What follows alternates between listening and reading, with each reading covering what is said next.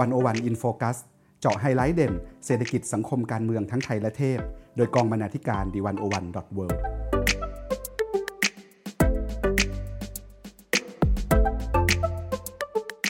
สวัสดีค่ะคุณผู้ฟัง ขอต้อนรับเข้าสู่รายการ 101 in Focus EP ที่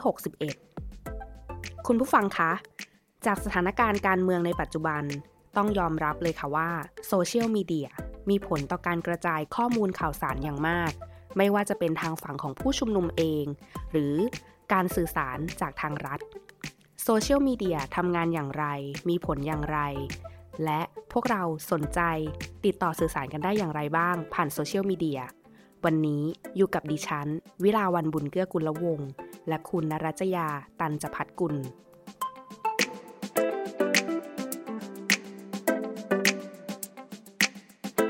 คุณผู้ฟังคะ ตั้งแต่มีการพัฒนาอินเทอร์เน็ตเข้าสู่ยุคเว็บ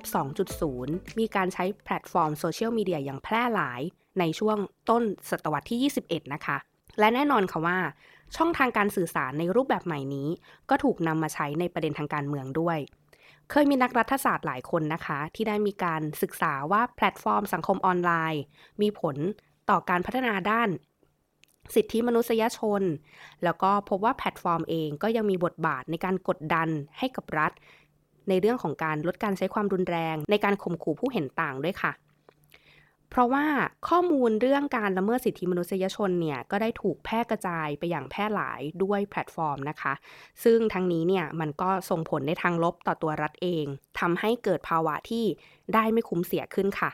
แต่จะกล่าวว่าหากประชาชนในประเทศรับทราบถึงการใช้ความรุนแรง หรือข่มขู่ผู้เห็นต่างของรัฐ ก็ซึ่งก็คืออาจทำให้เกิดความไม่พอใจ แล้วก็มีคนออกมาร่วมกับผู้เห็นต่างได้มากขึ้นนะคะ ตัวอย่างหนึ่งค่ะ นั่นก็คือสิ่งที่คุณเพนกวินนะคะพริษฐ์ ชิวารักษ์นะคะ ได้เคยโพสต์ status แล้วก็มีการไลฟ์สดใน Facebook หลังจากที่พวกเขาและก็เพื่อนๆ ได้อ่านประกาศคณะราษฎร เพื่อระลึกถึงเหตุการณ์ 2475 นะคะ ซึ่งเพนกวินเองก็ได้ทำไปเมื่อตั้งแต่วันที่ 24 มิถุนายน 2563 นะคะและก็หลังจากนั้นนะคะก็ถูกการคุกคามค่ะจากหน่วยพิเศษนะคะ มีการติดตาม แล้วก็สิ่งนี้ก็คือสิ่งที่น้องเพนกวินได้ทำไปเนี่ย ก็มีการแชร์ไปกว่า 500 ครั้ง มีผู้ชมมากกว่า1.0แสนวิวด้วยกันเลยนะคะ นอกจากกรณีของเพนกวินแล้วก็ยังมีการเคลื่อนไหวอื่น ๆ ของน้องนักเรียนนักศึกษาอีกค่ะ ซึ่งก็จะเห็นว่าในโซเชียลมีเดียเนี่ยน้องๆมักจะใช้ในการถ่ายไลฟ์ขณะที่มีผู้คนมาคุกคามมาติดตามอะไรอย่างนี้ก็ว่ากันไปนะคะ ซึ่งสิ่งที่เกิดขึ้นก็ยังคงเกิดขึ้นอยู่ยังคงมีการคุกคาม ยังมีการถูกอุ้มหายหรืออะไรต่างๆนะคะ ทั้งนี้ค่ะ เราก็เลยจะมาดูกันที่ว่า มันมีคำอธิบายอะไรไหม ที่ว่าเราคิดว่าโลกโซเชียลมีเดียที่เกิดขึ้นใหม่เนี่ย จะสร้างการเติบโตหรือการเปลี่ยนแปลงอะไรบางอย่างในการสื่อสารทางด้านการเมืองเนาะไม่แน่ใจว่าคุณนรัจยาคิดว่ายังไงบ้างค่ะหรือคุณนรัจยาจะเล่าอะไรพวกเราฟังเพิ่ม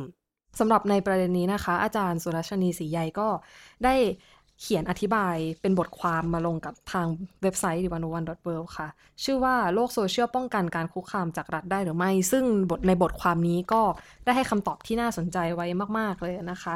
คืออาจารย์ได้เสนอว่าแม้ว่าโซเชียลมีเดียแล้วก็การแผ่ขยายของเครือข่ายอินเทอร์เน็ตเนี่ยจะมีบทบาทในการสร้างแรงกดดันให้ทั้งรัฐจากทั้งภายในและภายนอก แต่ว่าโซเชียลมีเดียที่ใช้ในการสร้างความปลอดภัยให้กับ แกนนำเนี่ยก็ไม่ได้ใช้ได้กับทุกที่ในทั่วโลก แล้วก็สิ่งสำคัญที่จะเป็นตัวแปรเนี่ยว่าจะใช้โซเชียลมีเดียได้ผลหรือไม่ได้ผลก็คือลักษณะเฉพาะของแต่ละระบบการปกครอง ข้อค้นพบหลักของอาจารย์นะคะ ก็คือว่าผลในการปกป้องของแพลตฟอร์มออนไลน์จะเห็นได้ชัดที่สุด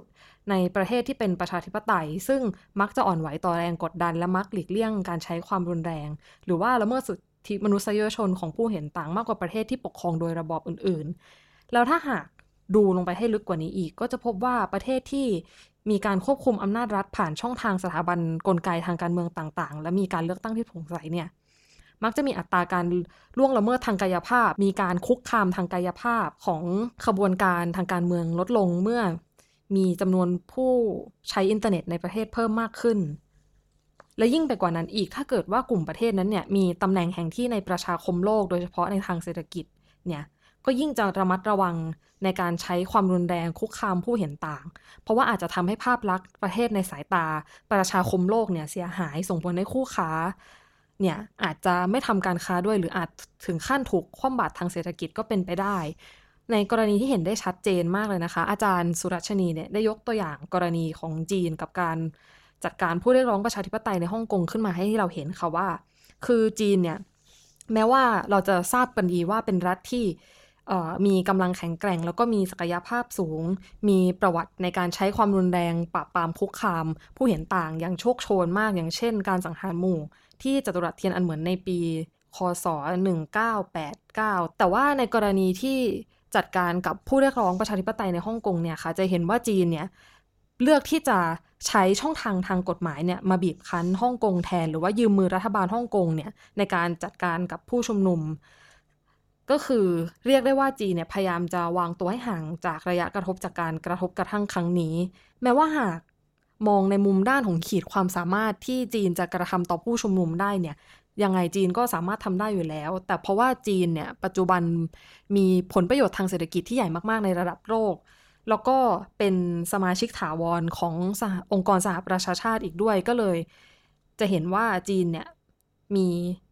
ลักษณะที่จะ วางกลยุทธ์ในลักษณะอย่างที่ได้กล่าวไปต่อผู้ชุมนุมนะคะ แต่ว่าเมื่อเราหันกลับมามองในบริบทของประเทศไทยเนี่ยค่ะ จะเห็นได้อย่างชัดเจนว่าประเทศไทยเนี่ยไม่เข้าข่ายใด ๆ เลยที่จะเป็นที่จะมีปัจจัยส่งเสริมให้โซเชียลมีเดียเนี่ยมีผลเป็นเกราะคุ้มครองผู้ชุมนุมนะคะ หรือแกนนำเพราะว่าเราเนี่ยหาก พิจารณาระบบการปกครองของไทยแล้วเราไม่ได้ปกครองในระบอบประชาธิปไตยที่มีกลไกเชิงสถาบันที่ควบคุมหรือคานอำนาจกับฝ่ายบริหารได้หนำซ้ำการเลือกตั้งครั้งที่ผ่านมาเนี่ยก็ไม่ได้โปร่งใสเสียเท่าที่ควร เพราะฉะนั้นจึงไม่แปลกที่เราจะยังพบเห็นการแทรกแซงของรัฐ กับการดำเนินกิจกรรมของผู้เห็นต่างอยู่ ถึงแม้ว่าจำนวนผู้ใช้โซเชียลในไทยเนี่ยจะมีเยอะก็ตาม อีกประการหนึ่งถ้าเราพิจารณาเงื่อนไขในระดับระหว่างประเทศนะคะ แล้วก็การทำตามการเคารพสิทธิมนุษยชนในระดับนานาชาติเนี่ยจะแม้ว่าไทยจะเป็นส่วนหนึ่งของ the Universal Declaration of Human Rights ขององค์กรสหประชาชาติในฐานะ ประเทศสมาชิกภาคีแล้ว แต่ว่าเราเนี่ยไม่ได้เซ็นพิธีสารเพิ่มเติมย่อย ซึ่งก็คือ uh, International Convention for the Protection of All Persons from Enforced Disappearance หรือว่าพิธีสารที่เกี่ยวกับการห้าม ไม่ให้รัฐทำให้บุคคลสูญหายไม่ว่ากรณีใด ๆ ก็ตาม ซึ่งมันก็แปลว่าไทยไม่ได้ผูกมัดกับสนธิสัญญานี้ เพราะฉะนั้นเมื่อพิจารณาปัจจัยต่างๆ ทั้งภายในและภายนอกเนี่ยจะเห็นว่าฝ่ายที่ดำเนินกิจกรรมเนี่ยมีความเสี่ยงสูงอยู่ค่อนข้างมากเลยทีเดียวค่ะ แล้วก็ด้วยสาเหตุต่างๆ ที่ว่ามานี้เองทำให้โลกโซเชียลเนี่ยไม่ได้มีผลเป็นเกราะป้องกันผู้ชุมนุมมากเท่าที่ควรค่ะ ค่ะ คุณผู้ฟังคะจากเท่าที่ฟังมา ถึงแม้ว่าโซเชียลมีเดียเองก็อาจจะไม่ได้แบบเป็นเกาะป้องกันได้ ซึ่งหรือจริง ๆ อาจจะในแค่กรณีของประเทศไทยนะคะ อันนี้ก็ไม่แน่ใจเหมือนกัน ทีนี้ค่ะ เราก็เลยอยากจะชวนคุณผู้ฟังมาดูกันต่อว่า แล้วผลสะท้อนกลับที่ตามมาจากสิ่งที่เกิดขึ้นในโซเชียลมีเดียหรือแม้กระทั่งแบบจากผลของโซเชียลมีเดียเองแล้ว ผลสะท้อนกลับที่มันกลับมาในฝั่งของรัฐเองเนี่ยมันเป็นยังไงบ้าง เช่นอย่างนี้นะคะ คุณผู้ฟังจากของอชิ้นงานหนึ่งนะคะ ในวันโอวันก็คือชิ้น Paradox of Repression ยิ่งกดขี่ปรับปราม ขบวนการประชาชนก็ยิ่งเด็ดเดี่ยวแล้วก็เติบโตนะคะ ซึ่งเพิ่ง เผยแพร่ไปเมื่อวันที่ 14 ตุลาที่ผ่านมานี้เองนะคะ ว่ากันง่ายๆนะคะว่าทางรัฐบาลและก็กลุ่มคนที่มีอำนาจเนี่ยย่อมที่จะคาดหวังการกดขี่ปรับปรามนะคะ แต่พอยต์ของมันก็คือว่าการทำให้เเกิดความหวาดกลัวและรู้สึกไม่ปลอดภัยเนี่ยอาจจะมีผลสะท้อนกลับ ซึ่งก็คือเป็นไปในทิศทางตรงกันข้ามในแบบที่รัฐและผู้กดขี่เองอยากจะให้มันเป็นนะคะ อาจจะกลายเป็นว่ามีจำนวนผู้ที่ ต้องการมาร่วมกับตัวผู้ชุมนุมเพิ่มมากขึ้น หรือการใช้ความรุนแรงการคุกคามบางอย่างที่โซเชียลมีเดียได้เผยแพร่ออกไป อาจจะทำให้ฝ่ายที่ 3 ที่อาจจะยังไม่ได้มาร่วมกับม็อบครั้งนี้เนี่ยได้เห็นภาพแล้วก็อาจจะเกิดความรู้สึกอะไรบางอย่างเกิดขึ้นเนาะทีนี้ค่ะ อยากให้คุณนรัจยานะคะ ได้เล่าให้พวกเราฟังหน่อยว่าชิ้นงานชิ้นนี้ได้แบ่งความน่าสนใจไว้ด้วยกันว่ายังไงบ้างค่ะ ค่ะ งานชิ้นนี้เขียนโดยอาจารย์ชยานิตภูญยรัตน์นะคะ ซึ่งอาจารย์ได้เสนอว่าเหตุที่การกดขี่ปราบปรามเนี่ยอาจจะกลับกลายทำให้ขบวนการการเคลื่อนไหวทางสังคมเนี่ยเข้มแข็งขึ้นมีอยู่ทั้งหมด 3 ประการนะคะ ประการที่ 1 ก็คือว่าการกดขี่ปราบปรามเนี่ยเป็นการตอกย้ำว่ารัฐเนี่ยไม่ชอบทำคืออย่างที่คุณวิราวันได้กล่าวไว้ข้างต้นค่ะว่า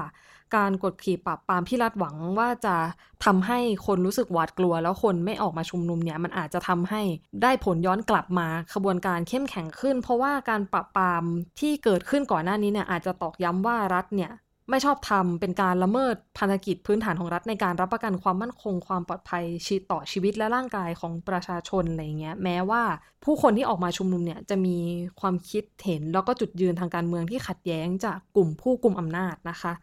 ในแง่นี้เนี่ยก็เลยกลายเป็นว่าเป็นความจำเป็นของขบวนการประชาชนที่จะต้องออกมาต่อต้านการใช้อำนาจของรัฐที่ไม่ชอบทำให้สำเร็จลุล่วงค่ะ ความคิดแบบนี้เนี่ยสะท้อนให้เห็นได้อย่างชัดเจนจากข้อความที่ทนายอานนท์นำพานะคะหนึ่งในแกนนำคณะราษฎร2563 เนี่ยกล่าวไว้ในช่วงเดือนกันยาค่ะ ตอนที่เขาจะต้องถูกถูกส่งไปฝากขังที่เรือนจำพิเศษกรุงเทพช่วงเดือนกันยาที่ผ่านมานะคะ เนื้อความในข้อความที่ทนายอานนท์เนี่ย กล่าวมีไว้ประมาณว่า ให้การขังผมในวันนี้เป็นใบเสร็จของการคุกคามประชาชน 19 กันยา 63 ไปเอาคืน ซึ่งเราก็ได้เห็นว่าได้มีการเอาคืนไปแล้วในวันที่ 19 กันยาทวงคืนอำนาจราษฎรนะคะ แล้วก็อีกข้อความหนึ่งที่ทำให้เราเห็นความคิดแบบนี้ได้ชัดก็คือ ยินดีที่ได้ต่อสู้กับทุกคนเราเดินมาไกล จงเดินต่ออย่างกล้าหาญหน้าที่นอกคุกของผมจบแล้ว ขอโดมพันทั้งหมดเพื่อการเปลี่ยนแปลง 19 กันยานี้ ช่วยยืนยันว่าเรามาถูกทาง เราเชื่อมั่นในทุกคน แล้วนี่ก็คือสิ่งที่แสดงความคิดอย่างชัดเจนค่ะว่าการกดขี่ปราบปรามเนี่ยมันตอกย้ำจริง ๆ ว่าอำนาจรัฐนั้นไม่ชอบทำสำหรับประการที่สองนะคะ ที่การกดขี่ปราบปรามเนี่ยอาจกลับกลายทำให้ขบวนการประชาชนเข้มแข็งขึ้น ก็คือว่าเหยื่อจากการปราบปรามอาจจะเป็นญาติพี่น้องของใครบางคนที่อยู่ในขบวนการ ในหลายครั้งเนี่ยการกดขี่ปราบปรามในรัฐส่งผลให้เกิดการบาดเจ็บล้มตายในหมู่ประชาชน ซึ่งแน่นอนว่าเหยื่อจากการปราบปรามเนี่ยย่อมเป็นสมาชิกในครอบครัวเป็นเพื่อนฝูง หรือว่าเป็นเพื่อนร่วมอุดมการ ประสบการณ์ดังกล่าวเนี่ยอาจจะทำให้การเคลื่อนไหวทางการเมืองของหลายคนเนี่ย กลายเป็นว่าไม่จำกัดอยู่แค่การต่อสู้เพื่ออุดมการณ์ของตนเองเพียงลำพังแล้ว แต่กลายเป็นพันธกิจที่สมาชิกครอบครัว และสมาชิกคนอื่นๆ ในขบวนการประชาชนเนี่ยต้องเรียกร้องความเป็นธรรมให้แก่เหยื่อ รวมถึงเป็นการสานต่อความหวังและความฝันของเหยื่อจากการปราบปรามของรัฐต่อไปอีกด้วย กรณีที่เราจะเห็นได้ชัดเจนเลยก็คือ จากการที่น้องเชอเนี่ยวัย 17 ปีเสียชีวิตจากเหตุการณ์การสลายการชุมนุมเมื่อปี 2553 นะคะ พันธศักดิ์ศรีเทพ หรือว่าพ่อของน้องเชอเนี่ย ก็ร่วมเข้ากิจกรรมทางการเมืองอย่างต่อเนื่อง หลังจากนั้นมาเพื่อทวงถามความยุติธรรมให้กับลูกชายของตนเอง จนกระทั่งถูกดำเนินคดีหรือว่าถูกอุ้มโดยเจ้าหน้าที่รัฐ แต่ว่าไม่ว่าจะถูกปราบปรามอย่างไรต่างๆ ก็ตามแต่พันธศักดิ์บอกว่าเขายังคงจะสู้ต่อไป เพราะความยุติธรรมมันยังไม่มาถึง และมันถูกทำให้หายไป เขาจึงจำเป็นจะต้องออกมาสู้เพื่อนำคนผิดออกมาลงโทษค่ะ หรือว่าในทางนองเรื่องในทำนองเดียวกันเนี่ยก็ยังเกิดกับพยาวอาฆาตหรือว่าแม่ของน้องเกดผู้สูญเสียลูกสาวจากการทำงานเป็นพยาบาลอาสาในเหตุการณ์การสลายการชุมนุมในปี 2553 เช่นเดียวกันค่ะ คือก่อนหน้านี้เนี่ยแม่ของน้องเกด เป็นเพียงแค่แม่ค้าขายดอกไม้ธรรมดา แต่เมื่อวันที่กระสุนเนี่ยได้ภาคชีวิตลูกสาวอันเป็นที่รักไปจากเธอก็ทำให้เธอเปลี่ยนความคิดทางการเมืองโดยสิ้นเชิง แล้วเราก็ยังเห็นเธอเคลื่อนไหวทางการเมืองเพื่อทวงถามความยุติธรรมจากระบอบการเมืองจนถึงทุกวันนี้ค่ะ ส่วนในประเด็นที่ 3 ก็คือว่าฝ่ายที่ 3 ที่ไม่ได้เกี่ยวข้องกับตัวขบวนการ และไม่ได้เกี่ยวข้องกับผู้มีอำนาจรัฐเนี่ยอาจหันมาเห็นอกเห็นใจผู้กดขี่ปาบปามจนกลายเป็นว่าขบวนการการเคลื่อนไหวเติบโต ยิ่งขึ้นค่ะ ในประเด็นนี้เนี่ยจีนชาร์ปผู้ศึกษาแล้วก็เผยแพร่แนวทางการต่อต้านเผด็จการด้วยการไม่ใช้ความรุนแรงคนสำคัญของโลกได้อธิบายไว้ว่า การกดขี่ปราบปรามขบวนการประชาชนที่ยึดมั่นในการไม่ใช้ความรุนแรง สามารถปลุกมโนสำนึก ของผู้คนในสังคมให้ตระหนักว่ารัฐกำลังใช้อำนาจอย่างไม่เป็นธรรม ส่งผลให้ผู้ที่ไม่มีส่วนเกี่ยวข้องใดๆเนี่ย หรือว่าอาจจะมีความคิดที่แตกต่างจากขบวนการประชาชนเนี่ยเปลี่ยนหันมาเห็นอกเห็นใจ แล้วก็สนับสนุนการเคลื่อนไหวของกลุ่มที่ถูกกดขี่ แล้วก็พร้อมถอนความสนับสนุนจากรัฐที่ใช้มาตรการกดขี่ปราบปรามประชาชนค่ะสำหรับในประเด็นนี้เองเนี่ยอาจารย์ชนานิตได้ตั้งข้อสังเกตไว้ว่า แม้ว่าอาจจะยังสรุปได้ไม่ชัดเจนว่าอะไรเป็นปัจจัยที่ทำให้ผู้ร่วมชุมนุมต่อต้านรัฐบาล ในปัจจุบันเนี่ยเพิ่มขึ้นอย่างต่อเนื่องเรื่อยๆ แต่ว่าสิ่งที่อาจารย์ได้ชี้ให้เราเห็นนะคะว่าการข่มขู่คุกคามแกนนำและผู้มีส่วนเกี่ยวข้องการชุมนุมเนี่ยอาจจะเป็นหนึ่งในเหตุปัจจัยที่ทำให้ขบวนการภาคประชาชนเติบโตขึ้นก็ได้ เห็นโดยจำนวนของผู้เข้าร่วมขบวนการเนี่ยตั้งแต่ช่วงเดือนกรกฎาคมจนถึงปัจจุบันนะคะ ก็มีจำนวนเพิ่มขึ้นมากขึ้นเรื่อยๆ ในทุกการชุมนุมอย่างจุดเริ่มต้นเนี่ยเมื่อวันที่ 18 กรกฎาคม การชุมนุมครั้งแรกของกลุ่มเยาวชนปลดแอกเนี่ยมีการเก็บนับจำนวนผู้เข้าร่วม แล้วก็พบว่ามีผู้เข้าร่วมเพียง 2,367 คนเท่านั้น ในขณะที่การชุมนุมในวันที่ 16 สิงหา ซึ่งเป็นการชุมนุมของกลุ่มประชาชนปลดแอกที่จัดขึ้นหลังจากที่เพนกวินเนี่ย ถูกอุ้มตัวไปดำเนินคดีเนี่ย จะเห็นว่ามีผู้เข้าร่วมเพิ่มขึ้นกว่า 20,000 คนเลยค่ะ แล้วหลังจากนั้นเนี่ยก็ยังมีการข่มขู่คุกคามแกนนำผู้เกี่ยวข้องไปเรื่อยๆ จนในวันที่ 19 กันยาเนี่ยทำให้มีผู้ออกมาเข้าร่วมชุมนุมกว่าแสนคน ตรงนี้ก็อาจารย์ก็ได้ตั้งข้อสังเกตค่ะว่า การคุกคามเนี่ยก็อาจจะทำให้มีผู้ชุมนุมเพิ่มมากขึ้นเรื่อยๆเรื่อยๆ ค่ะ อย่างที่เราคุยกันไปนะคะ คุณผู้ฟังถ้ามองจากสถานการณ์ปัจจุบันก็ได้ค่ะ อย่างวันนี้เองนะคะ ก็อยู่ในช่วงของการชุมนุมแฟชม็อบค่ะ ที่แยกราชประสงค์นะคะ อย่างครั้งแรกเมื่อวันที่15 ตุลาคมที่ผ่านมานะคะ ก็มีผู้ชุมนุมค่อนข้างเยอะเลยทีเดียว ซึ่งดิฉันเองก็ไม่ไม่กล้าที่จะเอ่ยเป็นจำนวนได้นะคะ เพราะว่า